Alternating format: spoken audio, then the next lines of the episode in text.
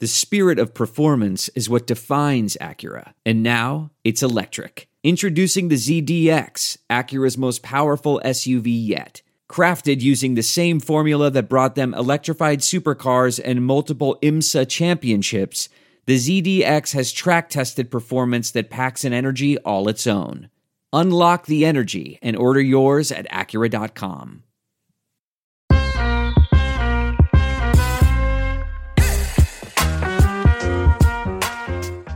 Hello and welcome to Baseball BarbaCast, the only baseball podcast in the world thinking about globe life, globe liberty, and the pursuit of globe happiness. I'm Jake Mintz, that's Jordan Schusterman, and those are our unalienable rights. I'm excited to hear your Globe Life Field review. I know you did tweet some positivity, but I'm excited to dig into that. Jake, the World Series starts tonight. It's Friday. It's October 27th. The Arizona Diamondbacks are actually going to be playing in the World Series against the Texas Rangers. Huh. So I don't know. I know you were at the workout day yesterday, but like that was not like some sort of distraction. Like those are the teams that are going to be in the World Series. I hope you know. And it's like the Super Bowl of baseball, Jordan. It's just like that. Yeah. Thankfully, we don't have to wait, 2 whole weeks for this World Series to begin. Just 2 whole days after both LCSs went 7 games. And tonight, Zach Gallen will take on nasty Nate Ivaldi in Game 1 at Globe Life Field. First of all, Jake, as we approach this final series of the 2023 season, how are you? How are you, my friend? I understand that you did actually get some sleep last night. I know that's been at a minimum recently for you due to some travel and some unlucky, flight delays and all kinds of nonsense. Of course, we've had a lot of late night writing for both of us. How are you doing? You doing all right? I'm doing okay. Caught a Z or two. The schedule of covering the postseason involves a lot of late nights and then sleeping in. However, I don't think that there are many other people that are doing early morning podcasts in addition to that. And that might be the reason for my general exhaustion. Now, it's hard to complain when Ken Rosenthal is walking out here and doing sideline every day and then somehow finding time to write on The Athletic. He is a machine. I gained so much respect for that. Let alone talk to all the people Ken Rosenthal's probably talking to all the time. It's incredible. He's a force, a machine. Yes. But I'm doing good. My spirits are high, and hopefully the Texas Rangers can take them higher. Jordan, how are you doing? I'm good. How much Creed did you hear yesterday as we transition to your Globe Life Field review before we get into sort of our big picture World Series thoughts? If you haven't listened to our show we did yesterday, Thursday, that was kind of the nitty gritty, position by position, how we're kind of feeling, tail of the tape between these two teams. We didn't actually offer our predictions for the series. I guess we'll do that at the end of this episode, but this is going to be a little bit more narrative focused, some of the individual storylines that we're most intrigued by. But before we get to that, did you hear any Creed yesterday, Thursday? Did you? How was your experience there in the ballpark? I did not hear any Creed coming from the ballpark speakers. However, from my own personal headphones, that's true. You were opting into it. It was not forced upon you by the Globe Life speakers. Okay, my arms were wide open. Mm-hmm. That's good. That's good. And it seems that you're with arms wide open. You embraced this weird looking baseball stadium. One of the newest ones, I guess is it newer than Atlanta? One of the newest ones that we have. And from the outside, literally from the outside, and as an outsider who's only seen it on TV, I have some perception of it. But it does seem like you had a positive experience once you got inside. And a lot of people responding to you were like, I actually kind of like this ballpark. So give us the reaction. I know your Chase Field experience was certainly not as favorable, but I think we can get into why that might have been. So what about Globe Life Field? Do you like it? How we feel? I know you haven't seen a game there yet, but what do you think? Surprisingly liked it. It is a good lesson about how to treat people, Jordan. From the outside, horrendously ugly. Really? Undeniably. I don't think anybody is defending that. Like, uglier from the outside than I could have imagined. It is made worse by the fact that the old ballpark, which looks nice from the outside, is just still standing next door as a testament to what stadiums can look like. They don't need to look like Costco's or grills or warehouses from the outside. However, you get to know the stadium a little bit. You get in on the inside. And it's nice. It is a much brighter version of Chase Field, and that is warping my opinion of it, considering I just went to Chase. It is a newer, updated, colder version of Chase Field, and I liked it quite a bit. It feels very big and not in an overwhelming way. It feels spacious, doesn't feel cramped like some dome stadiums do, and I liked it. I would also imagine, again, if we are contrasting with Chase Field, you'd sort of mentioned that Chase Field sort of felt outdated. And I would imagine that going from that, not that Chase Field is 100 years old, but again, it's kind of in that weird sweet spot, or I guess the opposite of a sweet spot, where it's like too old to feel fresh, but not old enough to have charm. And that's kind of where that stadium falls. Whereas Texas is as fresh as can be. It's brand spanking new and everything feels very, I'm sure, clean and brand new and all that stuff. I'm sure that helps as well. Now, a lot of talk about the press box being really high up. It seemed like the picture you tweeted was not from that angle, but will you be sitting up there for the game, or are you going to be in the Ox box? What's the situation? I think I'll be in the main press box, but it is next to the Ox box.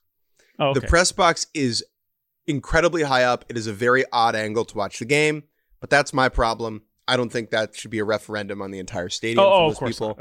No one generally cares. I just know that's a talking point for many of our fellow media folk. There are certain press boxes that are notoriously high up, and I understand this might be appropriately the highest. Can now you take more meeting than ever before? Can you take the press box higher? But as a whole, I liked it a lot more than I thought I did. We'll see how it is with the game. It is ugly. It is an ugly looking place from the outside. Very practical, which I guess is the city of Dallas. There you go. So that is a whole other, we don't need to review the entire DFW Metroplex on this episode. We're going to stick to the baseball here.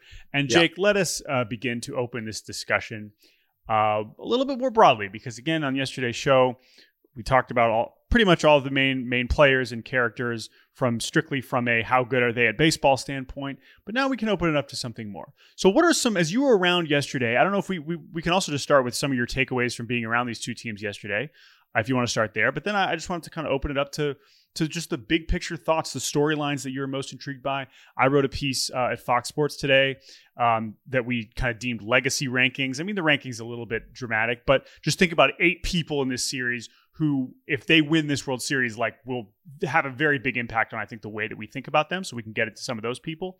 But after the workout day, being around these two teams, what did you learn yesterday? What are you thinking about? What did I learn yesterday? What am I thinking about? Couple little snippets. Geraldo Perdomo was on the Ox. On the Ox, okay.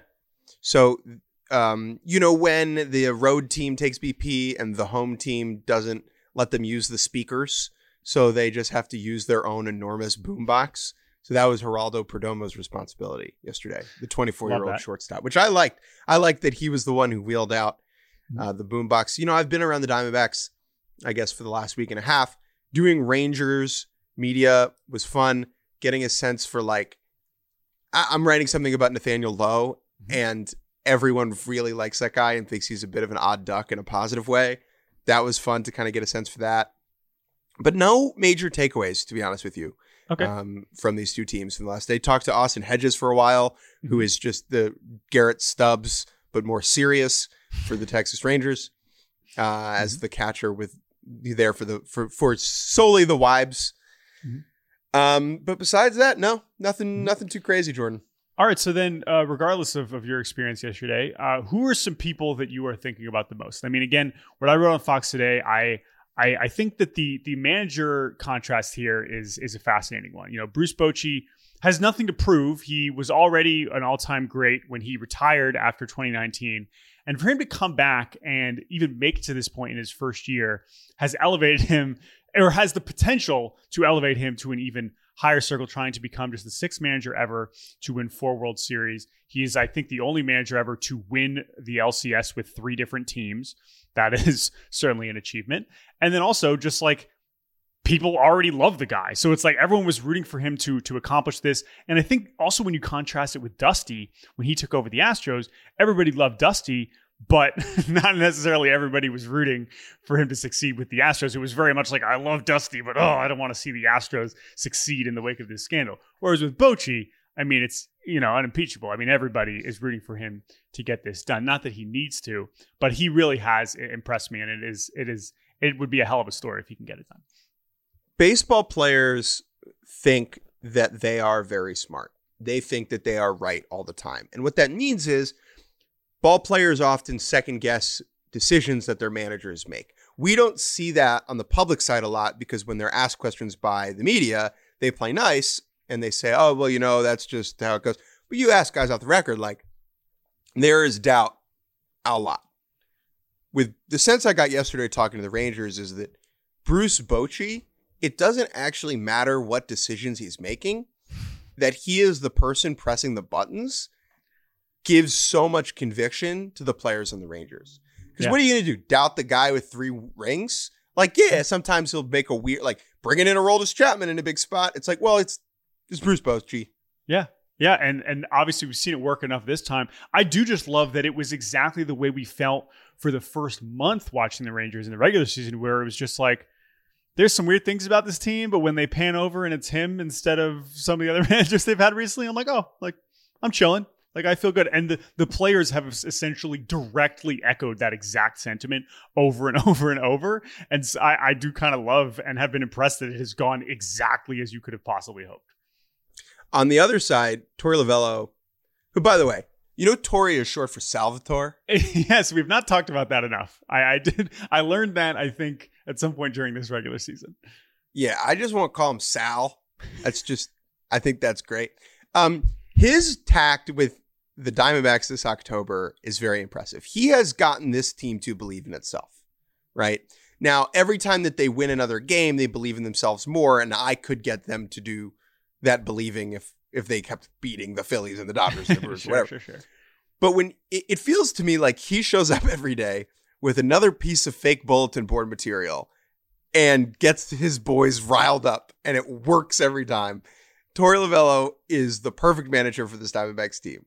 Yeah, but let's remember, it was as recently as August that people were like, he's not the guy. Like, when they were collapsing right after the deadline, because remember, he was already a guy that managed a team that lost 110 games. This is a guy who, in his first year in 2017, wins NL Manager of the Year because they had a bounce back after losing 93 games. They win 93. They go to the playoffs in 2017. And then since then, he's just kind of been floating around mediocrity. And generally, those are the kinds of managers that get phased out, especially when you either lose 100 games or you have a situation like this season where you totally collapse. But I think what has been made clear in the reporting around everything about the kind of the higher levels of this organization, Mike Hazen and Torey Lovullo are as tight as can be. These are guys that work together back to their days with Boston.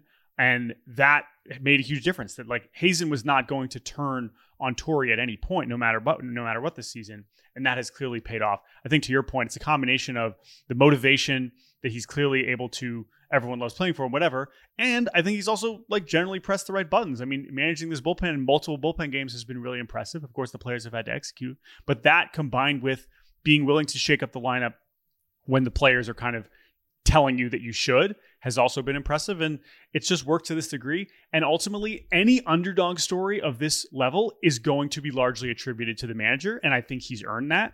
And if they can complete it, it will be a legendary manager performance. Like, that is undeniable. I mean, it already is, but if they actually pull this off, he will be as secure as can be for a long time.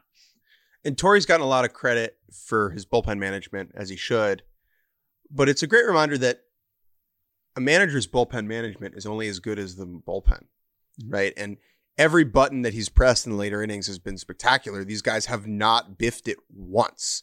Right, the Thompson yeeted that one ball to the backstop in Game 3 against the Phillies, but besides that, these guys have been outrageously good, and I think that is a huge part of understanding the World Series here. Mm-hmm. And that's also why one of the guys I highlighted in my piece for Fox is Brent Strom. I don't know how much you've gotten to talk to people about him. I remember interviewing Zach Gallen at the beginning of the 2022 season about him working with him, because that was just at the very early stages of Brent Strom's, you know, tenure with the D-backs. I mean, the dude's 75. He's been the oldest manager or been the oldest pitching coach in baseball, I think 6 years running now. And he's also clearly so in charge of all of the pitching decisions, which maybe you could say that about all pitching coaches, but whenever they show him on TV in the dugout, like, or whenever there's like a moment where it's like, oh, are they going to take the starter out here? Or, oh, are they going to decide to pitch to him here? It's always very clear that Strom is in full control. And that is both impressive and also, I think, speaks to how much trust they have in him. And the reason why everybody loves him so much is because he's 75 and he's able to communicate in a way that is effective with modern pitchers, while also being able to, in the way that I'm sure Dusty Baker can, and I'm sure Bochy to some degree, be like, hey, here's an experience I had in the 60s that actually relates to 2023. And that is a valuable thing if you are able to combine it. He is older, Brent Strom, than 1, 2, 3, 4, 5, 6, 7, 8, 9, 10, 11, 12, 13, 14 different franchises. Okay, that's how I was like, what are we going for here? But yeah, he's an elderly gentleman, and he is sharp as ever. And to see him get to win a World Series, because remember, he leaves the Astros after they lose in 2021, and so he only has that 2017 title that he deserves a lot of credit for, because if we remember, like, so much of the pitching, you know, in Houston dynasties can be attributed to him. Nobody gives a shit because it's like, I'm sorry, you cheated and I hate all these hitters. But so much of their success, you think about guys like Charlie Morton, you think about guys like Dallas Keuchel and McCullers and all these guys, not to mention what Gerrit Cole, you know, kind of became when he went there. All these things he had a huge part of. And now it's like, to see him do it with this group of pitchers is honestly even more fun and more exciting. So Strom is certainly someone else I'm thinking about. Speaking of the 2017 and 2020 World Series, do you remember the quote I had in a Corey Seager feature I wrote earlier this year? I remember that it was a good feature, but help me out. What was it? Quote, he wants to win a real World Series, and he wants to do it over and over and over and over again. Yes. So that is another one. Corey Seager is in an interesting spot here. I think when we think about Corey Seager in the postseason, we think about 2020, obviously, because it's one of the great runs we've ever seen. We think about how that was in Globe Life Field, where he now calls his home ballpark and will for the next decade. But let's also remember that Corey Seager was in the postseason a lot with the Dodgers beyond 2020 and was not that good. He was like fine at best. A lot of chances to get to the World Series. He missed a World Series because he was injured, right? Like, I think all of that kind of contributes to the fact that he's most closely associated to the bubble World Series, which I still take fairly seriously. I still find very impressive in its own way, but I can also see where he's coming from, where he not only wants to win a real one, he's the guy now. He is indisputably the guy now, and it has been brought in to be the guy. And for him to be this good with the Rangers is like, not just impressive, but it's encouraging. He's been able to live up to all that hype and all that money. Yeah, I'm very intrigued to see how he goes this week. He has been outstanding this go-round in October. I mean, his career October OPS is 837, which is very good. Mm-hmm. Very good. But he was pretty bad before that 2020 World Series. So it's not as if he has to prove anything, but it's clear that he has to prove something to himself. I'm excited to see if he smiles, if he wins the World Series. Speaking of guys who don't smile all that often, Corbin Carroll. Very serious young gent, very cerebral guy, very thoughtful. I asked him a question a couple days ago. I said, what is different about the postseason than you expected? I'm sure you had ideas about what this would be like and how does it compare. And he said, can you give me a minute or two to think about that? And I was like, yeah. And we just stood there in silence for like a minute while he just clearly thought it through. It's very interesting and unique, right? Most guys will bullshit you if they have nothing to say. This was also the guy who dropped the word proprioception in a press conference recently, which is great, and not a word that a lot of people know or would ever hear coming out of a baseball player's mouth. But yeah, I mean, as you mentioned, very intense, very thoughtful, very like And I think what comes with that is not at all being overwhelmed or being too, happy-go-lucky about anything. You saw when he was struggling during the NLCS, he also had some quotes being like, I am not good enough right now. Like, this is not okay. And for a 23-year-old to recognize that and understand that he is the best player. It's one thing for some of these other rookies like Evan Carter, Josh Jung, like those guys are great, very talented, important players for their team. It's not all about them. It is all about Corbin Carroll. And he's recognized that and he's embraced that. He's the second best player on the field in this World Series. Corey Seager's one, he's two. Like we can talk about Evan Carter and Josh Jung and all these other rookies and even Gabby Moreno. Mm-hmm. He was like a 5-win player this year. Like he's an MVP candidate right now, moving forward. He's 23. He is it right now. It's not what will he be in 2 years. He is it, one of the best players in baseball right now, full stop. And so he has expectations for himself. I think Game 7 was really important for him. I think I picked him to win World Series MVP. Mm-hmm. I think he's going to go off.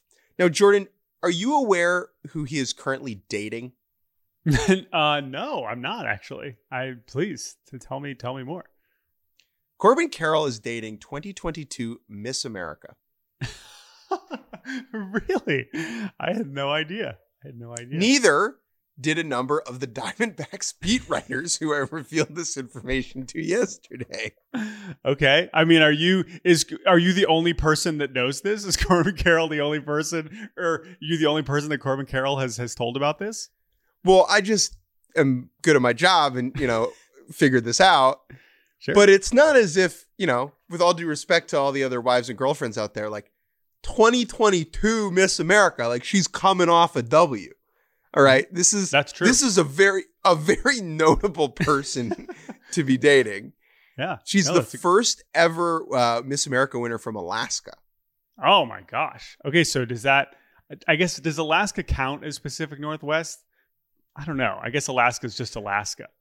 So I believe she attends Arizona State right now. And that is how I would imagine that is how they met. But it was like, what I was trying to like figure out what are some notable other crossover and interesting things about Corbin Carroll.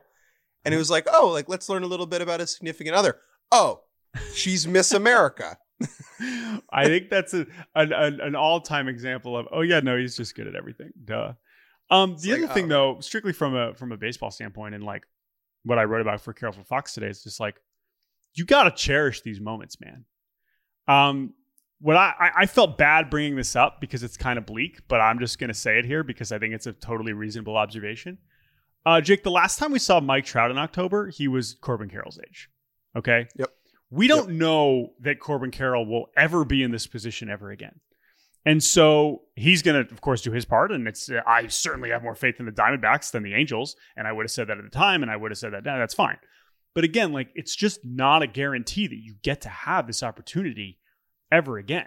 And it's easy when we see these young players in the World Series, like this is the beginning of this incredible career where we're always going to talk about this guy and we're always going to see. It's like, maybe, I hope so, right? I felt the same way about, Juan Soto. And then it took him getting traded to the Padres in miraculous fashion to get him back into the postseason. Like there's so many ways that we just don't know how it's going to go. You have to cherish these moments in the postseason. I think he recognizes that. I think about Dan Marino. Oh, you do? Okay. Why is that? Because Dan Marino made the Super Bowl in his second season and then never made it again. Yeah. I can't say I remember that. That is another good comp. Right. Still considered one of the greats of all time. And Corbin Carroll can still do that just as Mike Trout has been. Right. But again, like we know how much more weight it kind of carries when you get to do it in this point. And so that's what is maybe the difference. If he can kind of complete this, it really puts him in a different light, which is very exciting. Jordan, let's take a quick break, and when we return, we'll read a couple mailbag questions and thoughts, chat about Madison Bumgarner and Nick Ahmed, and theorize who's going to throw out the first pitch for both of these teams. We'll be right back. Hey, everyone. Producer Chris here with a brand new housekeeping note about our merch.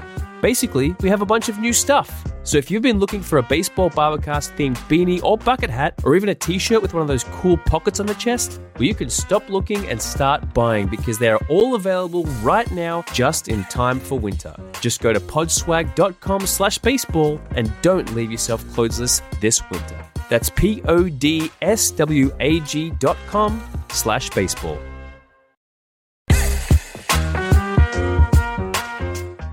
And welcome back to Baseball BarbaCast. Jake Mintz, Jordan Schusterman. Let's talk about the Mad Dog and the Mad Bum. Let's do it. We have received some emails about the 2023 World Series. And we received one from Zach. And Zach is emailing us about Madison Bumgarner. Zach says, by the way, you can email us at baseballbarbacast@gmail.com. Zach says, hi, Jake and Jordan, longtime listener, Twitter, or first-time caller. As I sit here at 1 a.m. after the Diamondbacks shocked the Phillies in LCS Game 7, I cannot help but ponder Madison Bumgarner sitting at home watching the team that he started the season with get set to face off against this former manager in the World Series. Mad Bum opened the year as the D-backs number 3 starter. It was absolutely terrible. He only had 4 games and allowed 20 runs in 16 innings before Torey bullpen game Lovullo said, see ya. Let's say he was magically not DFA'd, but had about the same stat line and was 100% healthy and on the Diamondbacks postseason roster. Well, if he had the same stat line, I don't think he would carry a 10 ERA all the way through the season. But anyway, additionally, Torey Lovullo has been abducted by aliens and you are tasked with managing the D-backs in the World Series. Does Madison Bumgarner make an appearance for your team? Does he start? Do you attempt to capture the magic of playoff Mad Bum? So I think, thank you, Zach, for the email. I think what is interesting about this premise, like, is there a version, there's a version of the Madison Bumgarner season where he does make it through, I think. Even if he's not great, there's one where he's not so catastrophic that he does manage to stick on the roster. Maybe he gets hurt and that actually helps his chances to like come back at the end and be a part of the team. But the part that's hard to envision is him being like, yeah, I'll just be like the long reliever. That's the part that is very difficult to like get my mind around, is him being like, I'll do whatever. Like maybe he would have, but would they have rather have Madison Bumgarner, even of the last few years, not the disastrous version of this, than have a bullpen game? I think probably not. I think almost certainly not. So I think you got to give him like an inning early. Where and do it's you like, yeah. Like early on, you just let him get an inning. And if it looks like 2014, you give him another inning. And then if it keeps looking good, you give him another inning. And then who knows, maybe you got a 3-starter. The way I see it is like, I mean, maybe you just use him for that Seager Carter. We know Carter struggles against lefties. You know, maybe that's where you deploy him. I would imagine that Corey Seager saw a good amount of Madison. I'm actually going to look this up now. What do you think Corey Seager did against Madison Bumgarner's career? Because again, there is an opportunity here with a matchup with the Carter Seager back to back, where it's like, you know what, this actually might make some sense. I'm looking up his all time numbers against Madison Bumgarner, because otherwise we can't be doing this. And I don't know if like. People, I also don't know the degree to which like Diamondbacks fans, I imagine for a while, like it was not funny how bad Madison Bumgarner was, right? Now it's like, haha, oh, he was on our team and now we're in the World Series, like whatever. I imagine that's not the general sentiment, or wasn't for a long time. Yeah, and also he's certainly not fitting with the vibe. No. Corey Seager against Madison Bumgarner. In 30 plate appearances, hit 276, 300, 414. So, you know, 714 OPS, fine. I mean, that's worse than normal Corey Seager. So I don't hate that matchup. I think that's totally reasonable. Again, though, I think the real question is, here's maybe the better question about Madison Bumgarner before we move on. Who's he rooting for?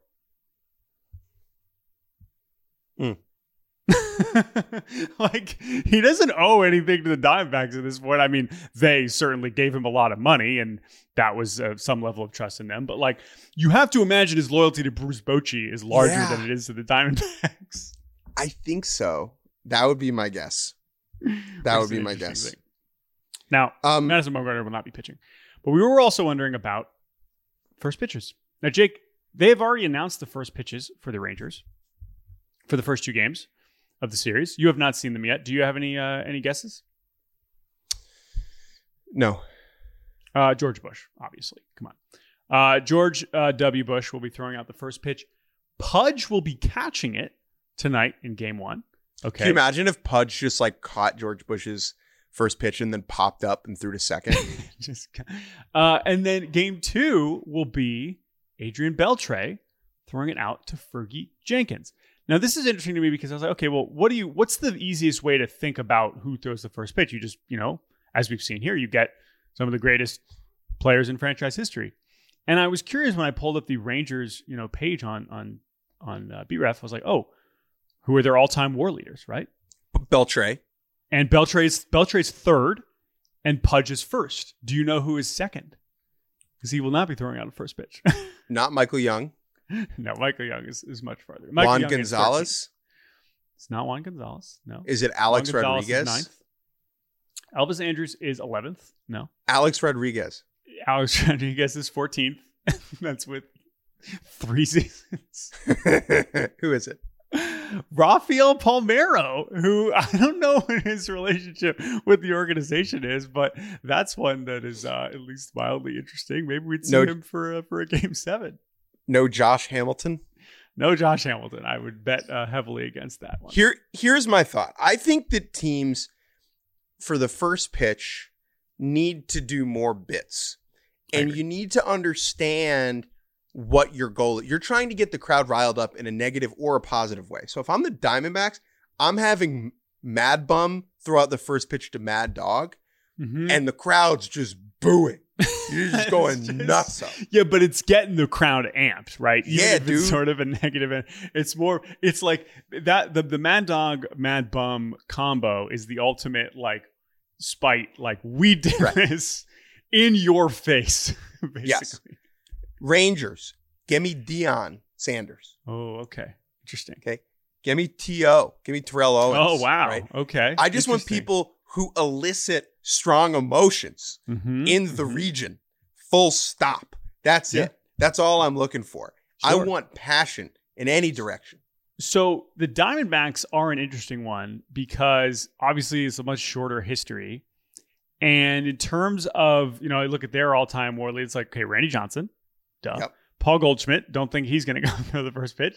Brandon Webb, would not be stymied. He's also on the broadcast. Is that Luis Gonzalez feels like a layup? I would imagine that's going to happen. Curt Schilling, imagine not getting the invite would be my guess. And then who's sixth? Ketel Marte. So again, we're talking about and then seventh is AJ Pollock. So it's a very short list, short history. So I'm excited. You could do Tony Womack, right? There's Bob Brenly. But yeah, I get. Well, he's the broadcaster, right? So there's versions that we could do. Why can't we have Torey do it? I mean, get the active manager to do it. If you want to fire up the crowd, and then the other one that comes to mind is Nick Ahmed, right? Nick Ahmed, who was the longest tenured D-back coming into the year, had been with them for 10 seasons before being DFA during the season because the 53 OPS plus finally wasn't cutting it for a team that wanted to win. But Nick Ahmed, man, he's the guy. I don't know if he didn't end up on another team this year. Does he? That would be kind of cool, but it's also kind of you're almost forcing him into retirement by having him throw out the first pitch, and he might not be ready for that. He's 33, so that seems a little disrespectful. What about? Oh, I just had a brain fart. What about Durant? Oh, okay, yeah. I don't know what the current Sun schedule is, but I imagine that would get some people fired up. What about Baxter, the mascot? A lot of Baxter discourse. How much would you have to pay? Here's one. What gets Diamondbacks fans riled up? The Dodgers. What if you got Clayton Kershaw to do it? How much would you have to pay Clayton Kershaw to do that? I mean, come on. 50 mil, probably. More than whatever he's getting next year. So that can you imagine if it was throwing out the first pitch? The Dodgers game 1 starter who enabled this run. Oh, man. Clayton Kershaw. Oh, no. I can't. We can't do that. Anyway, let's spin this forward to one. Oh, you have another first pitch thought? Well, we have an incredible email I would like to note. Ready? Let's do it. This is from Levi. Levi says, hello, Jake and Jordan. I would love to have your speculation on what would need to happen for Jose Herrera to win the World Series MVP, as one voter predicted in the MLB.com poll. Jose Herrera is the backup catcher for the Arizona Diamondbacks. He does not play.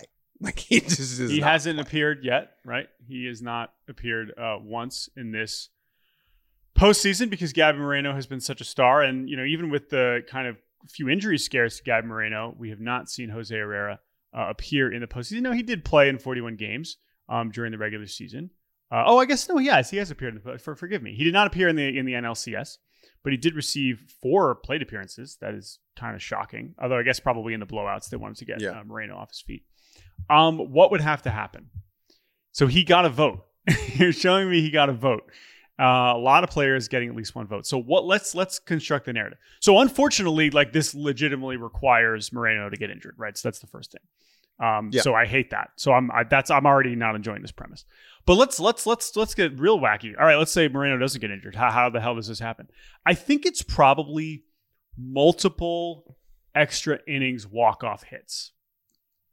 I think that's or extra innings like go-ahead hits where he just comes off the bench. Lovullo's emptied the bench. We want to bring in a lefty against Josh Sport. Or no, not Josh Sports. It's the extras. So like we want to bring in a lefty to face. I don't even know what right-hander you'd be bringing at this point, or someone in the late, and he wins it. And somehow the rest of the series is so. That's why it would take multiple. It would take multiple game-winning hits, I think.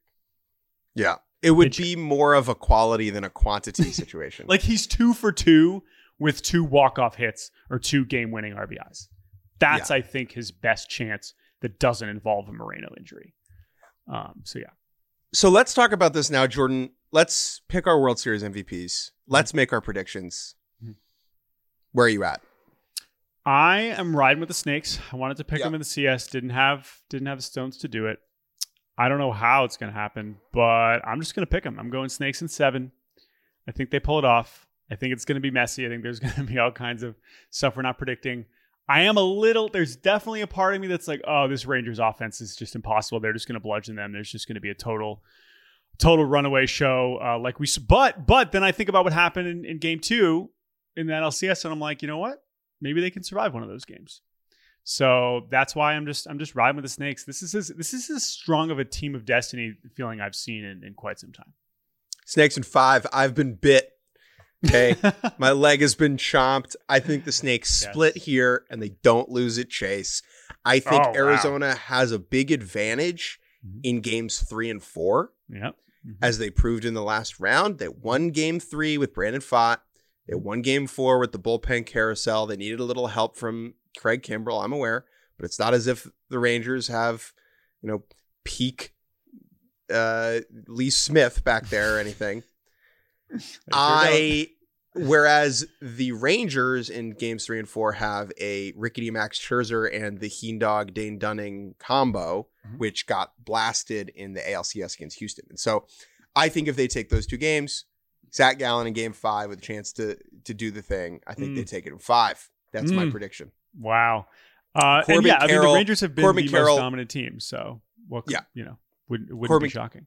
Corbin Carroll, World Series MVP. Yep. I think he's just going to get hot and keep it going. Not Jose Herrera. Just be famous. Okay. He's second for me. Okay. Okay. And then if the D-backs win, Evan Longoria winning a World Series would be ridiculously cool. Every World Series has at least a handful of late 30s veterans who have never won. For Longoria to go 15 years between World Series appearances, which is the longest a hitter has ever gone. I think he's the 4th player ever, but the first hitter. 15 years between World Series appearances. And that is really cool. And if he can do it, I know he hasn't. And if he can even have one moment, one RBI single, right? He has not been good. He knows it. He was joking in the champagne celebration. He's like, I didn't do anything. He's like, I didn't do anything, right? But ultimately, he is still playing an important role, as we all know. And to see him, another guy who's had just a wild career like Tommy Pham, we talked about him a little bit more in the last episode, to see them win would be really special. But as we always say with these World Series, just starting to envision these guys lifting the trophy is really, really, really cool. And I'm looking forward to seeing what happens. So we're going to cut it off here. As we've mentioned, like a lot of Pobo, manager, GM news. I mean, again, there's probably 20 minutes we could go about Pierce Johnson, but we're just going to save it. There is a long offseason ahead of us, folks, and so we're going to keep the focus on the postseason here. We'll eventually catch up on all the manager stuff. Of course, Dusty deserves more discussion. There's all kinds of stuff, for sure, but we're keeping the focus on the postseason for now. We'll get to all that in due time. And I believe we'll be back tomorrow because we're going to keep this podcast rolling. Last thing, Jake, new merch available. Most notably, a very comfortable beanie. BarbaCast beanie, now available, podswag.com/baseball. We got new merch. We got bucket hats. We got beanies. We got new t-shirts, designs we're really excited about. So go check those out if you want to, support us and let us know. Show us your BarbaCast merch. We appreciate it.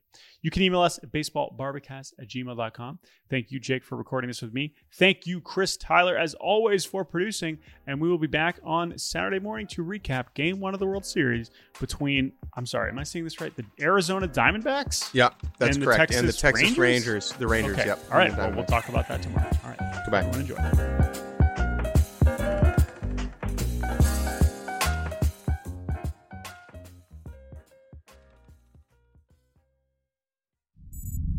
SiriusXM podcasts.